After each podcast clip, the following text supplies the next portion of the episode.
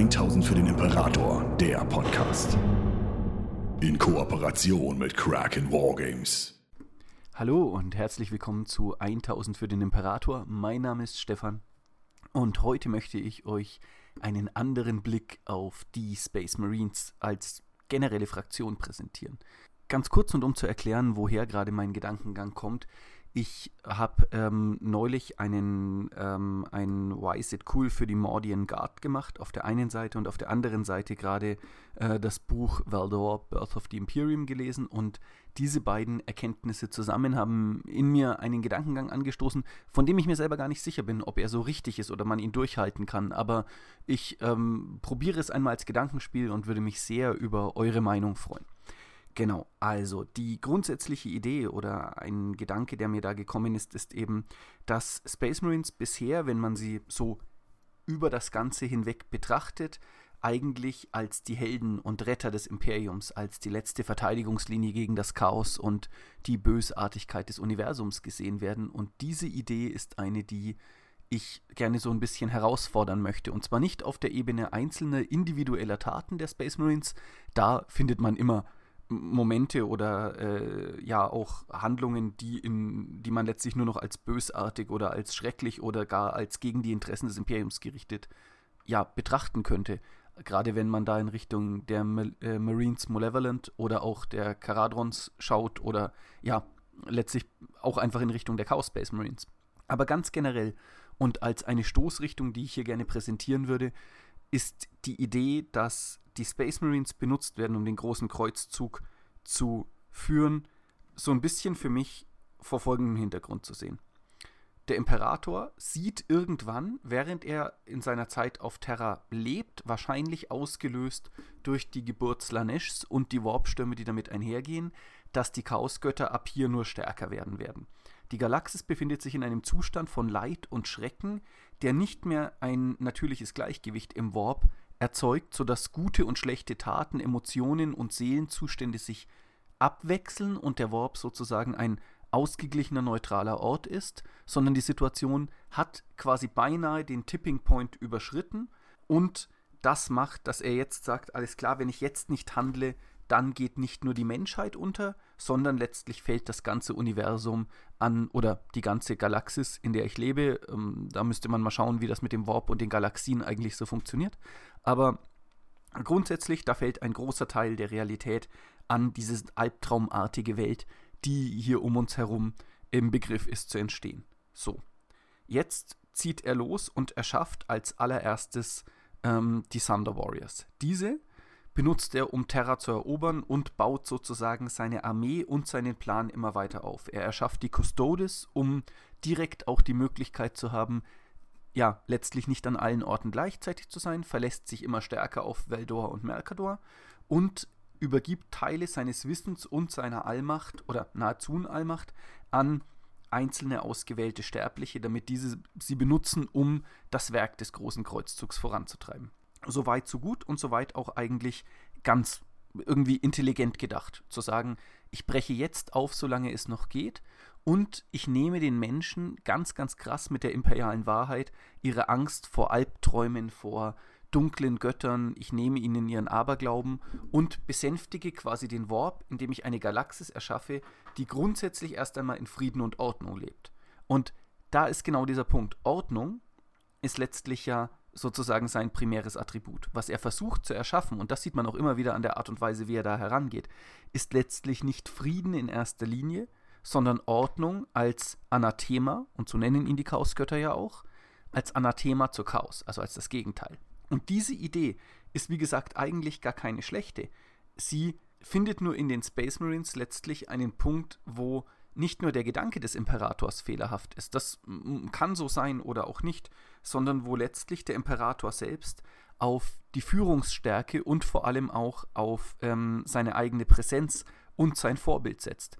Das bedeutet, was er letztlich massiv unterschätzt, ist, wie individuell, aber auch wie seelisch zerbrochen die Space Marines als Ganzes letztlich sind und wie sehr die Art und Weise, wie die Space Marines existieren, kämpfen, aber auch die Welt betrachten, eigentlich dem Chaos in die Hände spielt. Und das Ganze ist zu Beginn des Großen Kreuzzuges letztlich nicht so schlimm, weil Er selbst begleitet den großen Kreuzzug. Man hat überall diese Iteratoren, die die imperiale Wahrheit verkünden.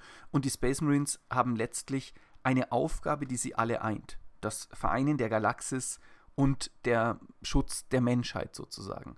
Und Trotz allem dauert es ja selbst während des großen Kreuzzuges gar nicht so lange, bis die ersten Space Marines beginnen, sich selbst nicht als Teil der Menschheit zu verstehen oder schlimmer noch sogar, die Teile der Menschheit, die mit der zivilen Regierung des Imperiums beauftragt werden, eigentlich als geringer und als, ja, äh, sozusagen auf, auf diese Personen herabzuschauen. Und das ist natürlich der Moment, wo es beginnt zu brechen. Denn Space Marines als solche sind natürlich, genau wie die Thunder Warriors auch, als eine als eine Art Werkzeug gedacht, das ein Ablaufdatum haben sollte. Und dieses Ablaufdatum, das in den Space Marines existiert, ist letztlich der Moment, wo die Galaxis geeint ist, alle Xenos-Rassen ausgeschalten und der Imperator das Webway-Projekt ähm, erfolgreich abgeschlossen hat, also Men die Menschheit unabhängig von Warp-Reisen gemacht hat, indem er dieses Netz der tausend Tore, das die Alten erschaffen haben, ähm, für die Menschheit nutzbringend verwenden kann. So wir wissen ja schon längst, dass das alles schief geht.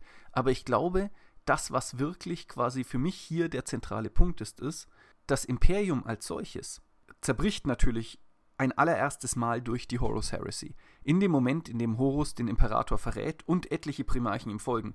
Letztlich eben auch, weil Space Marines dazu gemacht sind von ihrer Weltsicht, die Welt als eine Abfolge von Konflikten zu sehen. Das ist, was ihre Hypno-Indoktrination ihnen auferlegt. Ne? Sie suchen immer den nächsten Kampf und wenn sie nicht kämpfen, bereiten sie sich aufs Kämpfen vor. Was entsteht natürlich in dieser vom Rest der Gesellschaft abgeschlossenen ja, Globule von ähm, Personen?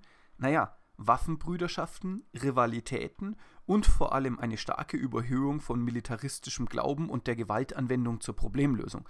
Das sieht man selbst in den heutigen Space Marine Orden noch, wo Ehrenduelle oder ähm, auch äh, Kämpfe untereinander als Teil von Problemlösungsstrategien akzeptiert sind, was völliger Quatsch ist. Im Endeffekt sind Space Marines letztlich nicht immer äh, einer gewissen Logik folgend oder ressourcenschonend. Etliche Space Marine Orden kämen gar nicht auf die Idee, irgendwie so etwas ähnliches wie eine Schonung der eigenen Ressourcen in Betracht zu ziehen, wenn sie sich stattdessen auch einfach prügeln können. Und genau dieser Punkt ist natürlich äh, das Kernproblem. Denn wäre eine engere Verknüpfung zwischen den zivilen Institutionen des Imperiums, zwischen der Menschheit als solcher und den Space Marines als ihren Beschützern und Bewahrern überhaupt angedacht gewesen, dann ähm, wäre es wahrscheinlich auch wesentlich schwerer für die Space Marines gewesen, Verrat zu begehen. Aber so wie es sich ihnen dargestellt hat, war die Situation ja schlicht und ergreifend die, dass die Menschen eher so eine riesige, unübersehbare Schafherde sind und auch einzelne persönliche Beziehungen zu Menschen zu pflegen überhaupt nicht weiter im Interesse der Space Marines war. Mhm, ganz besonders toll, finde ich, wird das immer dargestellt ähm, zwischen Gaviel Loken und ähm, der Iteratorin Mercedes Olleton. Ich hoffe, sie heißt so. Ich denke, sie heißt so. Ähm, die ja versuchen miteinander irgendwie tatsächlich zu reden und sich auszutauschen und immer wieder merken, dass quasi das, was ihr als Mensch wichtig ist, dem Space Marine überhaupt nicht wichtig ist und der teilweise reden die auch einfach brutal aneinander vorbei. Und das passiert eigentlich nahezu in jeder Begegnung zwischen normalen Menschen und Space Marines, dass sie noch nicht einmal mehr, sie benutzen zwar dieselben Worte, aber sie bedeuten nicht das Gleiche für diese beiden Gesellschaftsschichten. Und das macht natürlich, dass es unglaublich einfach wird, Verrat zu begehen, weil die Space Marines die Menschheit überhaupt nicht als eine zu berücksichtigende Ressource verstehen, sondern letztlich eher als eine, ja, ja, ein, eine unerschöpfliche Quelle an halt Leben, Arbeitskraft, Personen, aber es ist ihnen eigentlich so ein bisschen auf das Grobe bezogen, es gibt einzelne Space Marines, bei denen das nicht so ist, aber auf das Grobe bezogen ist es ihnen eigentlich egal, wie es den Menschen um sie herum geht. Und das macht natürlich den Verrat Horus um einiges leichter. Das macht es auch leichter, ähm, an das Chaos zu fallen, weil natürlich diese die primäre Aufgabe eines Space Marines ist ja die Verbesserung seiner eigenen Fähigkeiten. Das bedeutet, alles, was ihm eine solche Möglichkeit bietet und eine solche Möglichkeit für ihn herstellt, ist prinzipiell erst einmal etwas Positives und wird positiv betrachtet. Und das macht dann natürlich auch, dass es sehr, sehr einfach wird, erst einmal diesen ersten Kraftschub, den ein Pakt mit dem Chaos bringt, anzunehmen und erst im zweiten Schritt zu merken, worauf man sich da eigentlich konkret eingelassen hat. Aber das alles einmal dahingestellt, um zu erklären, wieso Space Marines als derart getrennte und abseits von der Menschheit stehende Institution eigentlich ab Sekunde 1 keine so gute Idee waren. Natürlich ist es aber auf der anderen Seite so, dass das in gewisser Art und Weise nötig war. Denn dem Imperator war natürlich absolut klar, dass er auf seiner Reise mehr menschlich besiedelte Planeten finden würde, die in irgendeiner Art und Weise sich dem Anschluss an das neue Imperium verweigern würden. Das bedeutet, die Space Marines mussten bis zu einem gewissen Punkt derartig erschaffen werden, dass sie auch bereit waren, menschliches Leben als ja etwas nicht zu berücksichtigendes zu sehen und Menschen eben als Gegner zu sehen und auch wahrzunehmen, solange sie der imperialen Wahrheit oder später dann eben diesen von den Primarchen angegebenen Wertesystem, das eben von Legion zu Legion sehr, sehr unterschiedlich sein konnte, im Wege standen. Das alles nur mal so vorausgeschickt und das sind nur so Gedanken, die mich auf meinem Betrachtungsweg begleitet haben. Worum es mir eigentlich letztlich wirklich geht, ist, dass Space Marines als Gruppe nicht dazu gedacht waren, die Horus Heresy zu überleben oder eben das Abschließen des ähm, großen Kreuzzuges. Denn in dem Moment, in dem Space Marines als Gruppierung über den Punkt hinaus existierten, wo ähm, das Imperium erschaffen und konsolidiert war, machte das mit dem Imperium eine Sache, die eigentlich gar nicht so ideal war. Und wir sehen das, oder mein Beweis dafür ist eigentlich Gillimans Codex Astartes, der grundsätzlich erst einmal in die unglaublich richtige Richtung geht. Denn wenn ich als Imperium die Möglichkeit habe, über Supersoldaten und schlichte Gewalttäter, die nicht nachdenken und erst einmal quasi jedes Problem mit Gewalt bereit sind zu lösen und gleichzeitig eine derartige Terrorwaffe sind, verfüge, dann verwende ich sie natürlich auch. Und nicht nur das, sondern diese Terrorwaffe, über die ich da verfüge in Form der Astartes, macht natürlich auch, dass meine Problemlösungsstrategien und meine Herangehensweise und vor allem die Grundbetrachtung meiner Probleme eine ganz andere wird. Hätte das Imperium nach der Horus Heresy nicht über Space Marines verfügt, hätte man ganz, ganz anders mit bestimmten Problemen und Thematiken umgehen müssen. Man wäre genötigt gewesen, letztlich diesen ganzen dekadenten Ansatz, diesen Verfall des Administratums und auch diese Pseudoreligiosität und Verehrung des Imperators ganz anders aufzustellen, weil man sich eben nicht darauf hätte verlassen können, dass im Zweifelsfall eine Gruppe ähm, von Supersoldaten erscheint und den Tag rettet. Das bedeutet, die Bedeutung der Menschheit an sich wäre viel zentraler geworden für jede alltägliche Sache. Die Bedeutung des Astra Militarums als Verteidiger der Menschheit wäre viel, viel zentraler geworden. Und gleichzeitig wäre diese oppressive Struktur, die letztlich auf Terror und Angst basiert und den einfachen Menschen des Imperiums nahezu automatisch in die Hände des Chaos treibt, niemals in der Form möglich gewesen. Denn die Idee des Imperiums ist ja die folgende: Ich mache meinem Bürger Angst, damit er sich an die Ordnung hält.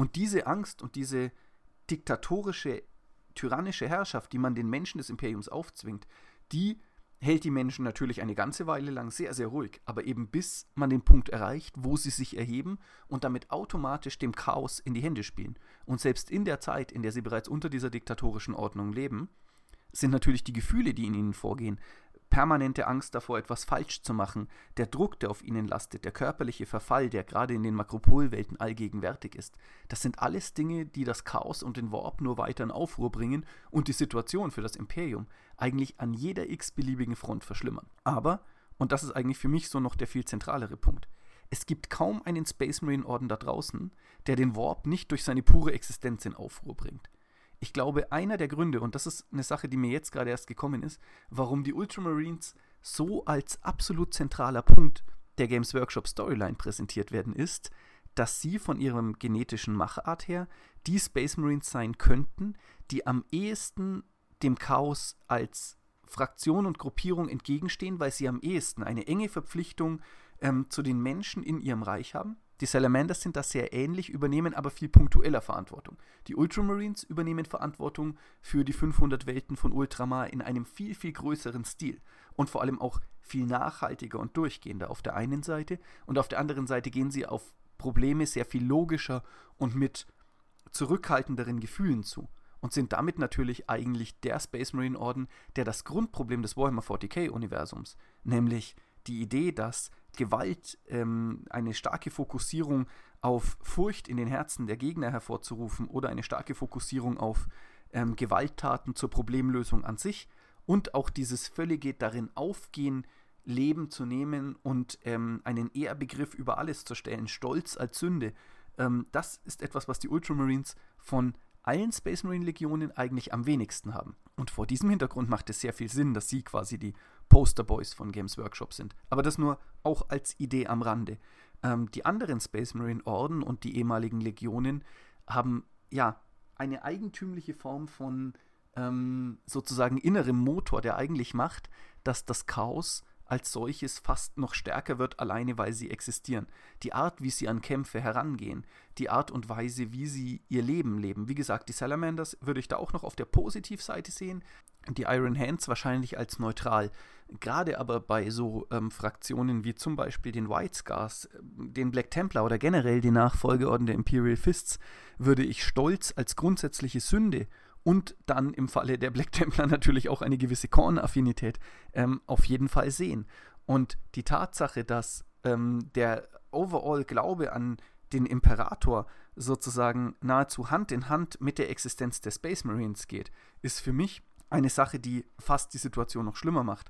Denn eine Warp-Entität durch Glauben zu erschaffen, die sozusagen für Ordnung steht, um die Chaosgötter zu bekämpfen, also nicht, dass das irgendjemandes Plan wäre, aber letztlich ist es ja das, was irgendwo gerade passiert, ist letztlich keine gute Idee, weil der Warp sich dann trotzdem in einem Kampf- und Konfliktzustand befindet, der weiter nur die Situation befördern wird, dass, die, dass der generelle Zustand der Galaxis eigentlich schlimmer wird. Das einmal auf einer metaphysischen Ebene, wo ich sagen würde, dass die Space Marines absolut dazu beitragen, als systemstützende und absolut zentrale Komponente des bisherigen, ähm, der bisherigen Gesellschaftsstruktur des Imperiums äh, das Chaos eigentlich eher zu befeuern, als es in irgendeiner Art und Weise ähm, ja, zu bekämpfen. Zumindest auf der metaphysischen Ebene. Auf der praktischen nehmen sie ihre Bolter und schießen Dämonen in den Kopf. Das ist natürlich gut. Auf der anderen Seite sind Space Marines aber auch diesem Ordnungsgedanken, der das Imperium durchzieht, extrem zuwiderlaufend. Es gibt mehrere Dutzend äh, Beispiele in irgendwelchen ähm, Hörbüchern oder äh, auch einfach Büchern, ganz prominent in der ähm, War of the Beast Serie, wo Space Marines beginnen, die Regierung des Imperiums einfach mal ebenso zu übernehmen, obwohl sie völlig offensichtlich nicht dafür gemacht sind, einen zivilen Administrationsjob zu übernehmen. Und das ist eine so dermaßen himmelschreiend dumme Idee, dass man eigentlich schon gar nicht mal mehr irgendwie ähm, was dazu sagen kann. Ne? Wenn man diese ähm, Der Krieg der Bestie-Serie betrachtet, da schafft es wirklich ein ähm, Imperial Fist zum Lord Commander des Imperiums aufzusteigen. Er übernimmt den Vorsitz im Hohen Senat zur Terra und lässt als seinen Stellvertreter einen völlig durchgeknallten ähm, Meister ähm, des Assassinenordens zurück, der sich dann zum Diktator aufschwingt, einfach weil er nicht in der Lage ist, Menschen vernünftig zu lesen und zu erkennen, wie Politik eigentlich funktioniert. Natürlich nicht. Die Hypnoindoktrination eines Space Marines macht ihn nicht zu einem idealen Politiker. Das mag, wie gesagt, erneut bei Ultramarines tendenziell etwas anderes sein, aber ein Imperial Fist ist von seiner grundsätzlichen charakterlichen Ausstattung her, gerade als Sohn Rogel Dawns, mit dieser Sturheit, diesem Stolz und diesem fast schon frenetischen Fanatismus, der in seiner Seele schlägt, überhaupt nicht, also da ist einfach nicht eine einzige Charaktereigenschaft dabei, die diesen Menschen zu einem guten Politiker oder zu einem guten zivilen Anführer machen würde. Und trotzdem übernimmt er mal eben das Kommando über das Imperium und bleibt auch nachdem der Krieg abgeschlossen ist, vorsichtshalber mal Lord Commander. Was ebenfalls, finde ich, eine Art von Hybris ist, die die Space Marines sehr, sehr oft haben. Dass sie denken, weil das ganze Universum Krieg ist, sind wir die besten Personen oder am besten dafür geeignet, auch mit der Situation umzugehen. Dass sie aber selber Teil des Problems und überhaupt nicht Teil der Lösung sind, sondern letztlich nur dann Teil der Lösung sein können, wenn die Kämpfe schon ausgebrochen sind. Das ist ein ganz, ganz zentrales Muster, das eigentlich immer wieder und wieder und wieder auftaucht. Auch die Idee, dass Space Marines sich teilweise von dem zivilen Administratum des Imperiums lossagen und sagen, was die uns befehlen, das können die überhaupt nicht, denn wir sind quasi Halbgötter und die sind halt irgendwelche Leute, die überhaupt nicht die Weitsicht haben, so etwas zu entscheiden. Und das teilweise sogar so weit geht, dass die Inquisitoren des Imperiums, deren Aufgabe eben genau das ist, die Ordnung zu erhalten, offen ähm, ja, bekämpfen und denen offen widersprechen und sich ihrem Zugriff sogar permanent versuchen zu entziehen und eigentlich so gut wie jeder Space Marine Orden, wenn man da mal drauf schaut, versucht seine eigene Gensaat möglichst geheim zu halten und eigentlich diese zivilen Überwachungsapparate, die das Imperium aufgebaut hat, bei jeder sich bietenden Gelegenheit äh, zu umgehen, dann muss man sich ernsthaft die Frage stellen, ob die Space Marines eigentlich der Freund des Imperiums sind. Ich meine, jetzt gerade ist es wurscht, ne? Die äh, Cicatrix Maledictum, eines Tages wird es passieren, dass ich sie richtig ausspreche, durchzieht das Universum, alles ist viel, viel schlimmer geworden und gerade hat niemand die Option, die Space Marines abzuschaffen, weil das Imperium kurz vor der Vernichtung steht. Und gerade mit dem Indomitus-Kreuzzug, das auch nochmal sehr viel präsenter geworden ist. Die Zahl der Space Marines gestiegen ist. Gilliman als ein Space Marine das Kommando über das Imperium übernommen hat. Das bedeutet, das Kind liegt tief im Brunnen. Die Frage, die sich aber trotz allem stellt, ist, hätte das eigentlich so gehört? Und wenn ja, hätte es nicht irgendwie die Möglichkeit gegeben, das Ganze in irgendeiner Art und Weise sinnvoller einzubetten? Ein letzter Gedanke, der mich da noch umtreibt, ist, dass die Space Marines natürlich unmenschlich erschaffen worden sind, weil man mit den Thunder Warriors schlechte Erfahrungen gemacht hat. Und das ist für mich ein extrem trauriger Punkt. Denn wenn man sich mal anschaut, wie die Thunder Warriors beschrieben werden und wie die Space Marines beschrieben werden, dann finde ich, sind ähm, die Vorgänger der Space Marines, die Thunder Warriors, eine deutlich, deutlich ähm, attraktivere und narrativ schönere Figurengruppe. Sie haben Humor, sie sind diese, ja, ähm, es wird schon fast, sie sind diese kapriziösen Kämpfer, die irgendwie halt einfach Bock haben, die klar sich reinsteigern, Gewalttaten völlig übertreiben und dergleichen mehr, aber die trotz allem verstehen zu leben und verstehen, was es bedeutet, ein Mensch zu sein. Und darin sind sie natürlich den Space Marines himmelhoch überlegen. Was für mich persönlich eigentlich die Idee, dass man mit den Thunder Warriors die letzte Stufe dessen erreicht hatte, was möglich war an genetischer Manipulation, ohne dass man letztlich das Menschsein an sich aus seinen Supersoldaten herauszüchtet, ähm, noch einmal da belegt. Und die Space Marines, die sich jetzt von der Menschheit vollständig abweichen und diese gleichzeitig mit Krieg und Gewalt überziehen und immer weiter ans Chaos fallen lassen und ihre Bolter und Kettenschwerter in den Dienst einer Sache stellen, die eigentlich gar nicht so hilfreich ist, aber eben für uninformierte Menschen als die Erlösung und der Weg nach vorne erscheinen muss. Das finde ich ist ein spannender Blick auf äh, den Adeptus Astartes. Natürlich tue ich den Space Marines auch oft Unrecht. Ne? Es gibt durchaus Momente strahlenden Heldentums, wo sie es voll gerissen haben. Und ich will jetzt nicht schlecht über Sanguinius reden, der dieses Chaosproblem ja wirklich im Griff hatte. Aber die Blood Angels als Gruppe, puh, ob die es nicht für Korn ein bisschen leichter machen und nicht schwerer. Übrigens würde dafür auch sprechen, dass Korn-Dämonen die Blood Angels vor der Tyranniden-Invasion gerettet haben. Aber das nur ganz, ganz, ganz am Rande und äh, ähm, vielleicht mache ich dazu mal ein eigenes Video. Genau. Vielen, vielen Dank fürs Zuhören und äh, ich wünsche euch noch einen schönen Tag. Macht's gut und 1000 für den Imperator, der Podcast. Besucht uns auf YouTube für die neuesten Beiträge, Videos und Battle Reports. 1000 für den Imperator ist ein inoffizielles Fanprojekt